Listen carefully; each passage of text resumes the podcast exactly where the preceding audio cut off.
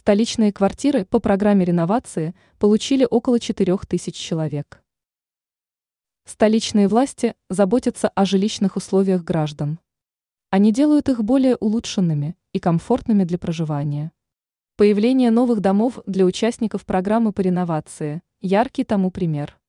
Как указывает официальный сайт мэра и правительства Москвы со ссылкой на руководителя Департамента городского имущества Максима Федоровича Гамана, в начале осени новое жилье получили порядка 4 тысяч столичных жителей.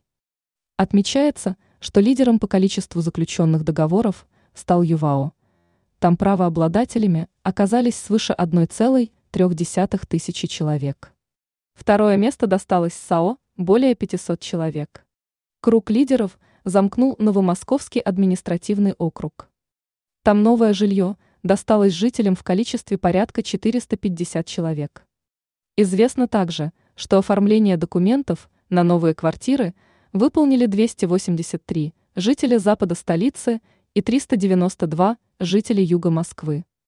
Помимо этого, в начале осени жители 41 старого дома осуществили переезд в новое жилье и отпраздновали там новоселье.